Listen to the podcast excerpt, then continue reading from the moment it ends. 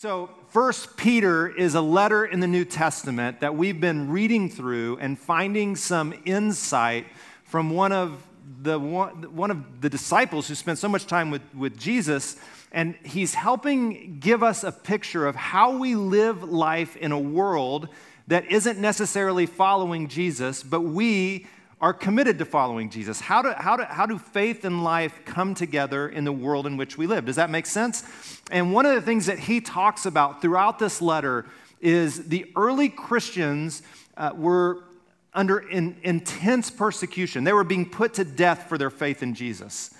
And Peter was encouraging them. Even when you have trials and tribulations, it does not mean God is not with you. In fact, those things can strengthen your faith and give you roots deep in God's love. And you come out on the other side in a better place. And uh, so we've been reading through the letter, walking through some different pieces of how this kind of letter can shape us as Christians. Week one, we uh, kind of focused in on this passage. Through Christ, we have come to trust in God. So this is something that makes us different in the world, is that we don't just trust what we can see, and what we can understand that, that our faith is rooted in something beyond what we know in the here and now. And we've placed our, our, our, faith and hope in God because He raised Christ from the dead. So our faith is based in what took place when Jesus was crucified and then resurrected. That is at the center of our faith. And it is essential for us to I mean, we can't fully comprehend that, but it, it's essential for us to understand that our, our faith isn't in just what we can understand and touch and feel and see and figure out in the here and now, but our faith is based in the one who died and was resurrected on our behalf. That's where our faith is grounded.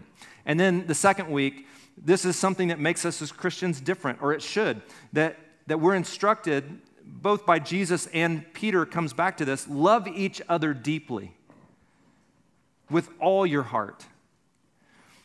And we talked about this idea that how can we love each other if we don't know each other?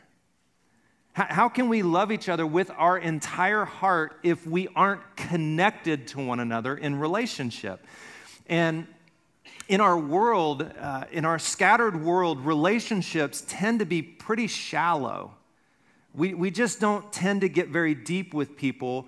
Um, and we see people more in terms of what they can do for us than in terms of being committed over the long term for the good of one another and to build a different kind of community. And this is what Peter is instructing the early church to do love each other deeply with all your heart, be engaged and committed to one another with all that you are. And then out of that, he comes to this, and we talked about this last, last week, that, that as a result of what we've found in Christ, as a result of this community, we can show others the goodness of God.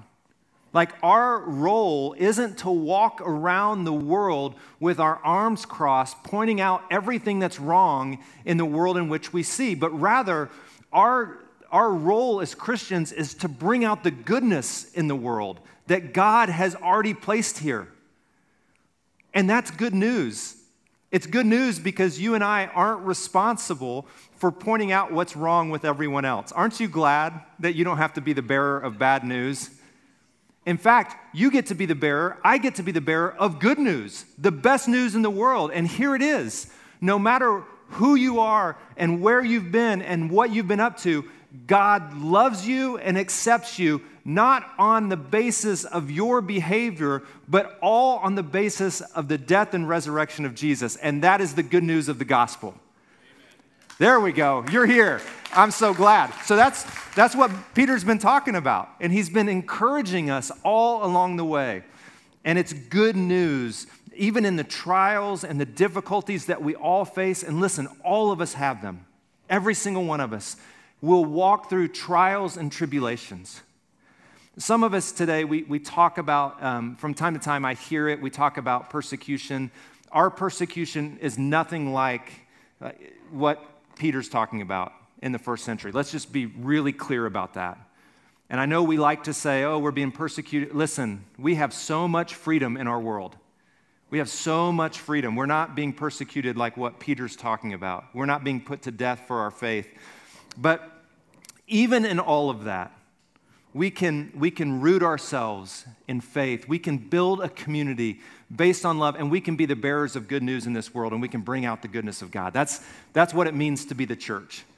And um, I, I, gave you a statement last week from Craig Groeschel, who's a pastor in, um, in Oklahoma City, and it really resonated. I got some comments from this, and I want to come back to it, and then that's going to be our launching point for today. Um, he says this, and it's so important for us to know this that we are not spiritual consumers. And we live in this world, and it's a world of consumption, so it's just natural for us to believe we are spiritual consumers and that the church is here to meet our needs. That God is here to provide what we want or what we need, and that's it, that we're just consumers. Consume, consume, consume, consume. And I love this about Life Church and what Craig has built is that, listen, we are not spiritual consumers, we are spiritual contributors. We are here to contribute based on what God has done in us and what He is doing in us through the Spirit. We are, we are contributors. The church does not exist for us. We are the church, and we exist for the good of the world. That's our role. Now, listen, I know this steps on toes because I know sometimes we, we come in and we're like, I don't like that song. I don't like the shirt Matt was wearing. Blue doesn't look good on him. We shouldn't do this. We shouldn't do that. That's a consumeristic mindset that this all exists and, and we're just peddling some sort of, uh, of good, spiritual, spiritual good. That's not what the church is.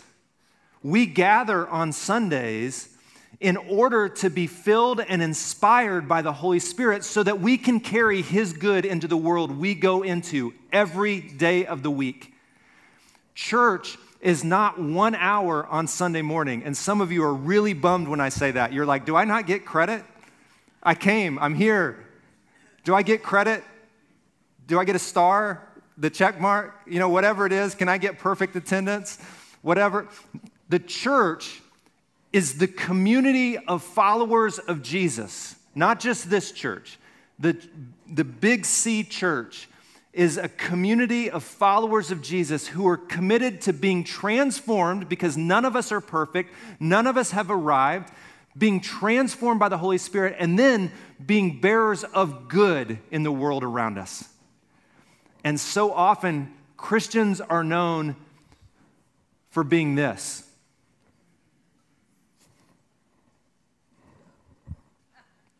Listen, one of the things that Jesus was um, most angry about with the religious people in his day, he said this He said, You've been given the keys of the kingdom, and you yourselves don't even enter into the kingdom. You've got the keys, you don't even go in. What's worse is you close the door and keep others out who are honestly seeking to know God. And so often, we as Christians, and I'm not saying, I'm not pointing my finger at anybody else because I'm a part of it too.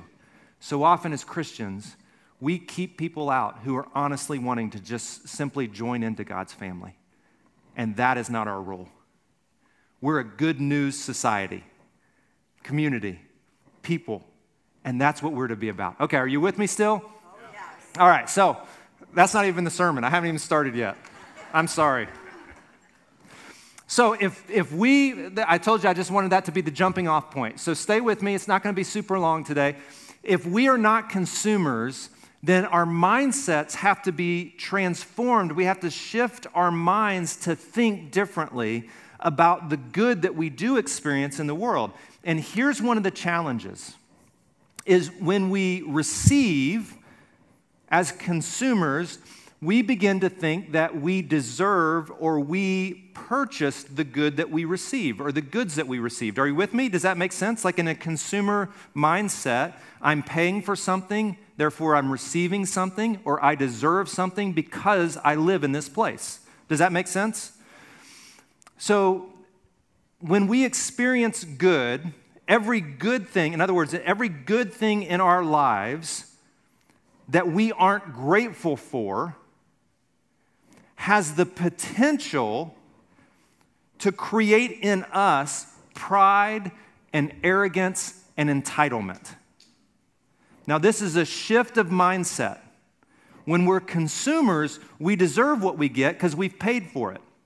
And even in the religious mindset, if I do enough good, if I show up in the right places, church on Sunday morning at nine o'clock, if I show up, then I deserve something.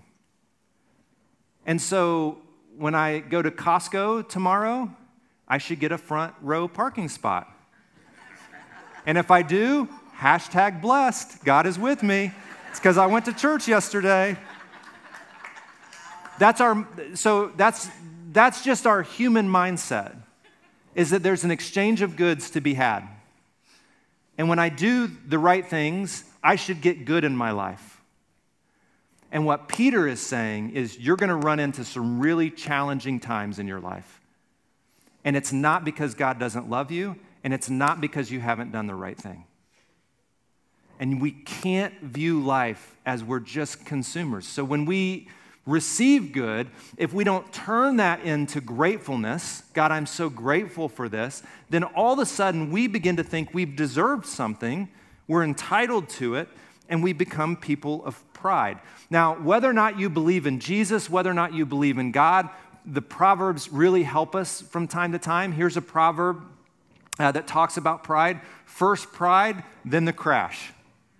The bigger the ego, the harder the fall. And we know this to be true, don't we? That when we puff ourselves up with pride, it's usually in those moments of great pride that we're knocked down the hardest. Uh, this is just something that, that we know to be true that those who are most prideful put themselves in a place where they can be knocked down the hardest in James, uh, the brother of Jesus says this God opposes the proud, but he gives grace to the humble.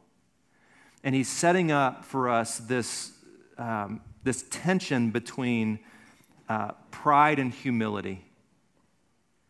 And, and that's where we're going, is we're near the end of Peter's letter, he, he talks about humility. And we have this, this tension that all of us face about what kind of pride we're going to have, the, the character that's formed in us. We're going to be either prideful people who are all about ourselves, or we're going to learn to be more humble and see others as better than ourselves. That, that I'm here not just to consume, but I'm here to serve. And that's a difficult place to go when you, when you see those tensions, especially when other people build you up, especially when you've been, okay, let's talk in our in our world, especially when you've been very successful in business. And I know there's a lot of you in the room. When you've been successful in business and other people have gotten really good at telling you how awesome you are, how good you are, how smart you are, how pretty you are. Like it's easy to, to begin to believe those things at a deep level that you all without even thinking about it, all of a sudden you begin to like see yourself elevated above other people. And um, th- this is, this is anti-Jesus. This is what makes us different is that we don't just believe what people build us up to say, or we don't even believe like our own accolades. We begin to see ourselves as here to serve others. That even though we might have achieved a great deal, that that God has gifted us and positioned us in order to serve and lift others up. Listen, you might have worked really hard and built an incredible business. You, you might have had a great life in your vocation, but I want you to know God wants that to be a platform for you to bring about good in the world, not for you to be put on a pedestal. That's not the purpose of the good that God has brought into your life uh, an old book on humility. Uh, Andrew Murray, he says this Humility is the only soil in which the graces can really root. The, the graces of God can, can take hold and, and go deep within humility. The lack of humility is the sufficient explanation of every defect and failure in our lives. In other words, he's saying that pride, um, if you think about it, Pride is at the heart of every failure and defect that we have in our lives. We just think too highly of ourselves. That's, that, that's what leads us to brokenness and pain. So, this, this idea of pride and humility. Many writers um, speak of this as being the greatest battle in our character, beneath the surface of our lives. The battle between pride and humility is the thing that is waging war against our souls. Um, yeah, i have told you this before. I'll tell you a quick, quick story. This isn't even in my notes. You came to the first service. Um, coming out of, of, of, of, high school, I was recruited by a few schools. Um, I was not a very good football player, but I was recruited to play in a few places.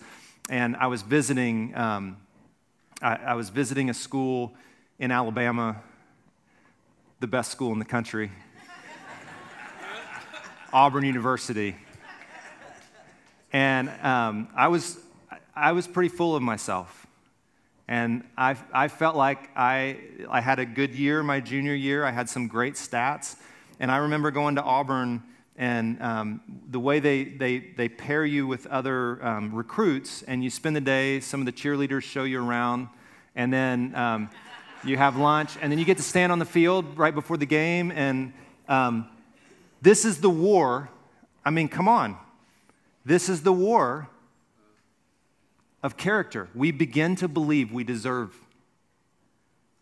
all of these things. And so I remember being at lunch and um, I was talking to the, I was paired with another um, high school athlete from Georgia. And I was talking to him, telling him how good I was. it's easy to tell someone how good you are when they, they're not seeing you play. You know what I mean?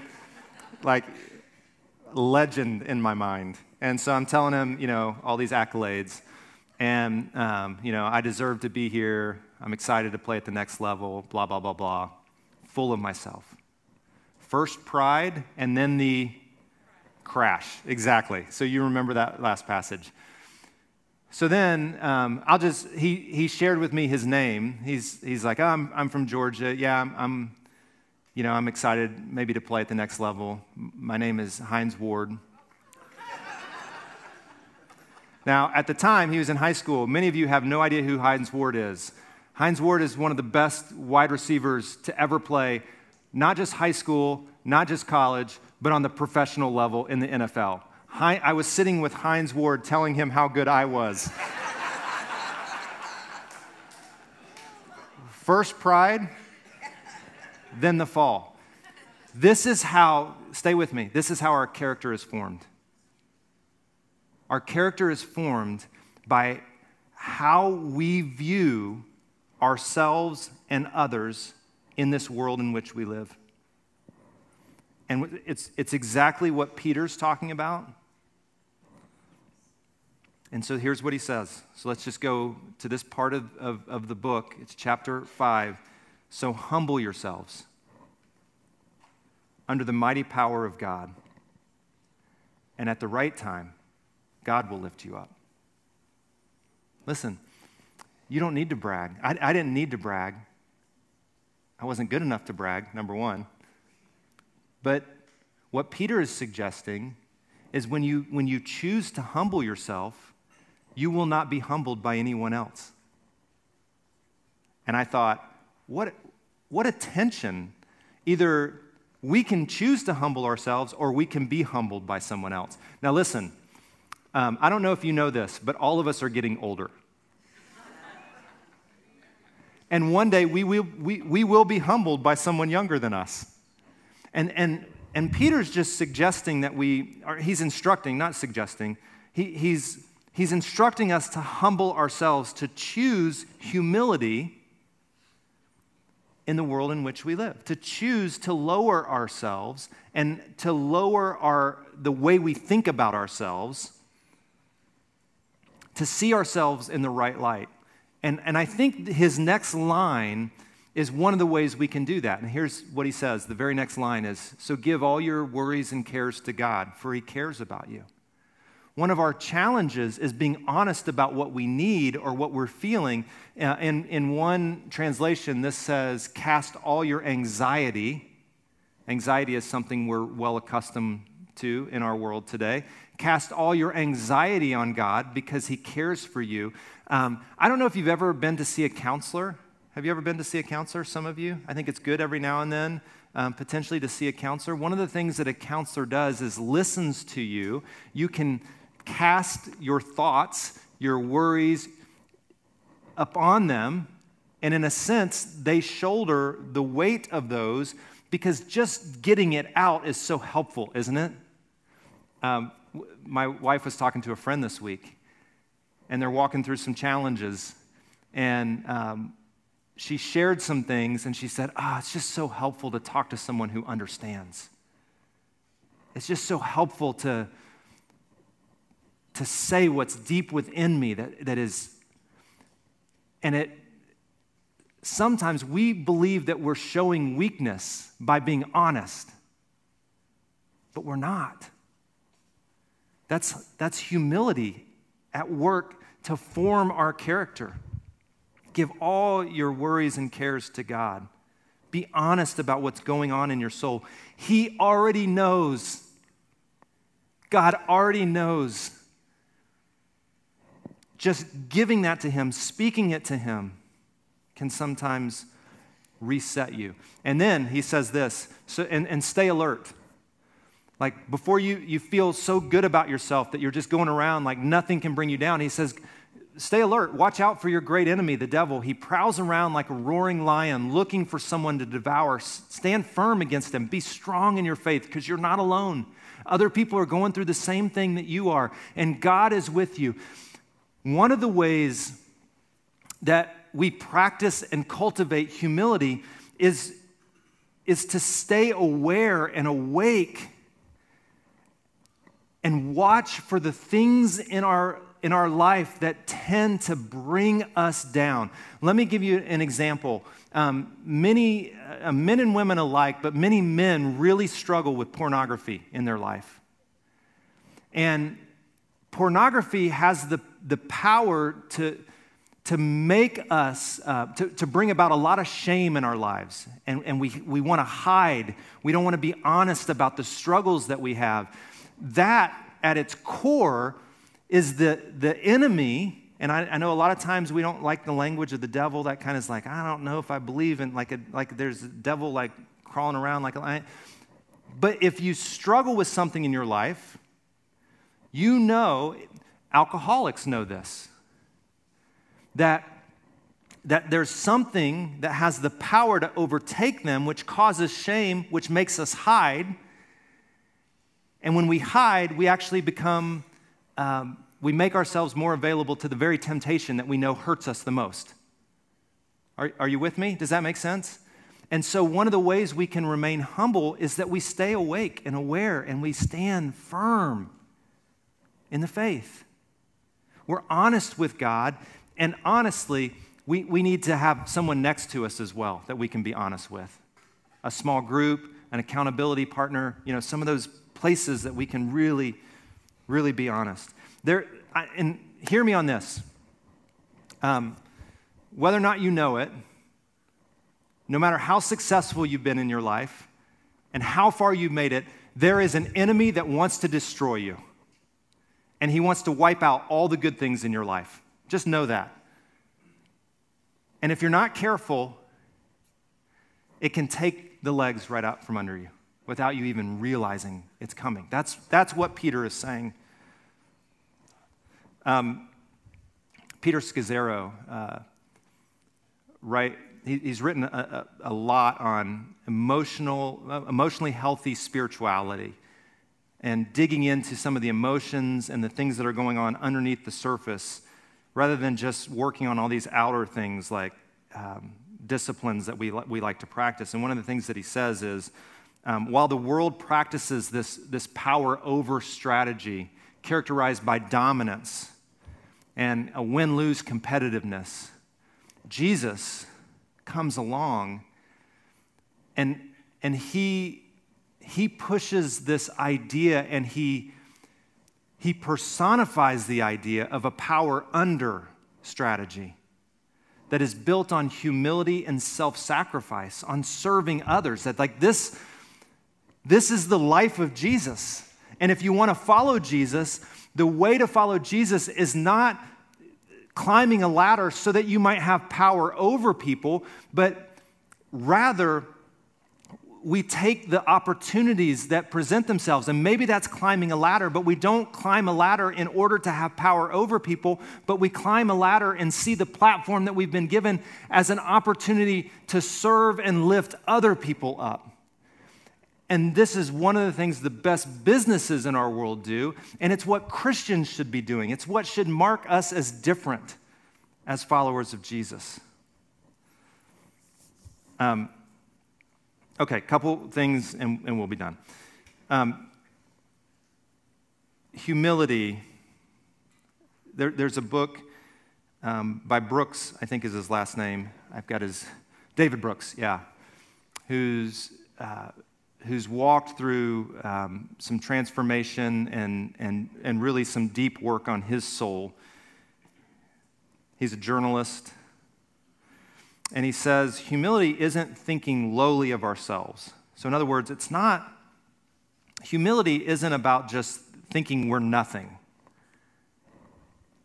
but rather, humility is thinking accurately about ourselves, being honest about who we really are. And then he says something that um, could really be depressing if you're not careful.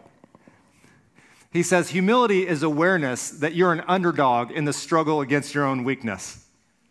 Come on, that's funny and depressing, but true.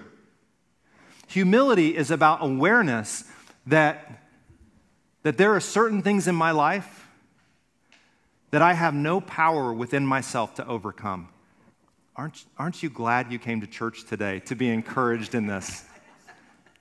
There are certain things in your life, and listen, there are certain things in my life that I just do not have the power in and of myself to overcome.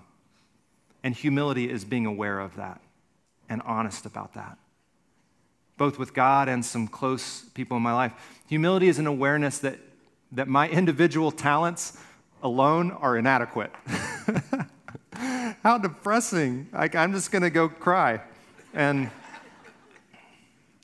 But here's the deal it's not depressing, it's actually encouraging. It should be encouraging to us that it doesn't all rest on our shoulders. And God wants us to know that this is the role of the Holy Spirit is to fill the gaps that all of us have.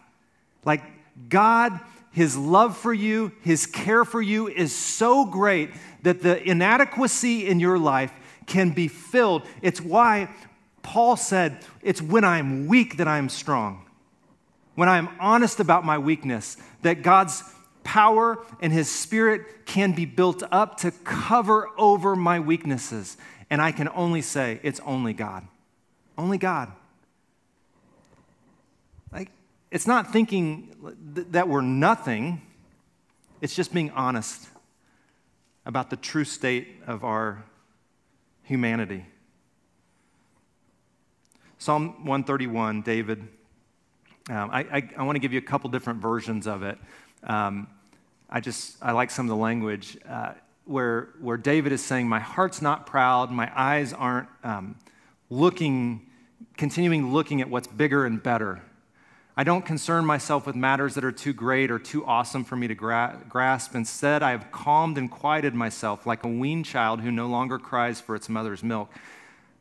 This is like my soul within me. O Israel, put your hope in God. It's, it's this psalm, three verses, which is all about humility.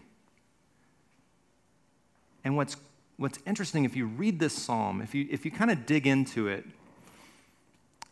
I've calmed and quieted myself like a weaned child. A weaned child still needs a parent they just don't cry like a baby anymore when they don't get what they want or what they need.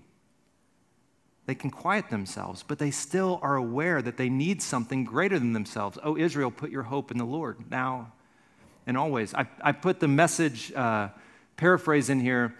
There's, there's, there's two lines that I love here. I've kept my feet on the ground and I've cultivated a quiet heart. I love that. I've kept my feet on the ground and I've cultivated a quiet heart. I've worked to, to cultivate some stillness within me. So I could be aware of who I am and who God is. And I could realize I am not Him, I am not God. So humility is an interesting thing. You know, once you tell other people that you're humble, are you? like I had that incident with Hines Ward, and now I'm humble. Humility is just an interesting thing because it's difficult to talk about. And I, I, say this about different pieces of life and struggles with life that humility is in, in, in certain ways like forgiveness, in that um, humility is like a garden that you have to tend to. Because pride just rears its ugly head in all of our lives. There's just these moments where we just all of a sudden think that we're all that. And so humility is this, this tending of a garden. And so there are three pieces of Peter that are so interesting. We get to the, this piece on humility, and, and and I think it just points back to everything that Peter has said to this point. So, how do we, how do we cultivate the garden of humility in our lives? Here's three things that we've been talking about the last three weeks. The way that we cultivate and nurture humility is we root ourselves in faith. Like we make sure that our roots are going deep into, into God and just a couple ways to do that. I think YouVersion, um, the Bible app on your phone, is just a great way to every morning read one passage of Scripture, and there's a prayer that you can pray. If you don't know how to pray, I think YouVersion does a great job of helping you practice prayer to where you can get into the mindset and grow in how you pray on your own. I mean, YouVersion it's super simple. Like every morning, like if it's just one of the top things on your phone, you just click it. And like this morning, um, who is that? Um, I forget her name. Jennie Allen. That's who it is. Jennie Allen is sharing the passage of the day, and she gives you a couple little thoughts about it. And then after she shares a little bit about it, there's a prayer based on that scripture that you can, you can pray. And I think it's just one of the great ways to root yourself every day and remind yourself that you need God in your life that you just can't do it on your own. So use YouVersion. It's such it's free. It's on your phone. I know I know you. You look at your phone every morning. All of you. You look at your phone every morning at some point. Open YouVersion and root yourself. And what's interesting is then we talked about community and how Peter is saying that community is so important to being a follower of Jesus like being in relationship, knowing one another. And the last two weeks, we've been pushing these groups. And Cameron and his team will be out there again today um, under the big blue banner. If you want to find a group to get into, we kicked off uh, Reengage, which is a marriage group this last week, but it's not too late. You could still get in today. If you want to be a part of a marriage group, Reengage is a long commitment, but it's so good in terms of trying to rebuild some of those bonds between you and your spouse and also um, in, in your faith. So get into some community. And then this third thing, nurturing humility, the more you serve other people, the more you're, you, you, um, you change your mindset from seeing people as there to serve you. It just, it just flips the script that we're taught to live by in our world. So we commit to serve others, see and respond to needs.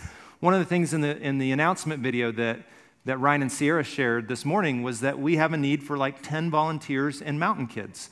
We're, we're like, we're just getting through filling some gaps, but we need like 10 volunteers to serve um, one hour twice a month. I mean, it's really not that much time, but serving puts you in a place where you don't see yourself just as a consumer who's just I'm just here to consume, consume, consume, serving. And there's so many opportunities in this church and through the ministries of this church to serve. So, anyway, you get it. Humility, cultivating humility. Um, would you stand with me? And we're going to sing this one last song that basically declares our dependence on God. Like, I, I need you, God. And as a response, maybe you want to light a candle just to say, God, I, I need you in my life. So I want to light this candle asking you to be in my life. Maybe it's through communion, being reminded of God's sacrifice through Christ. You can take communion on your own. The bread that represents his body broken, the juice which represents his blood poured out. Maybe you want to write a prayer request on the back wall and just leave it there as a, as a way of just giving something over to God. But we want to just give you space to respond. God, in this moment, in this space, I just pray that we would be honest, that we would be aware of our need, that none of us, in and of ourselves, have the power to overcome our weaknesses. None of us, um, none of us have, in and of ourselves, everything that we need. God, we need you in our lives. We, we need your spirit in our hearts and in our minds. So we declare that today, God, through song, that we need you. And I pray that your spirit would be with us. In Jesus' name, amen.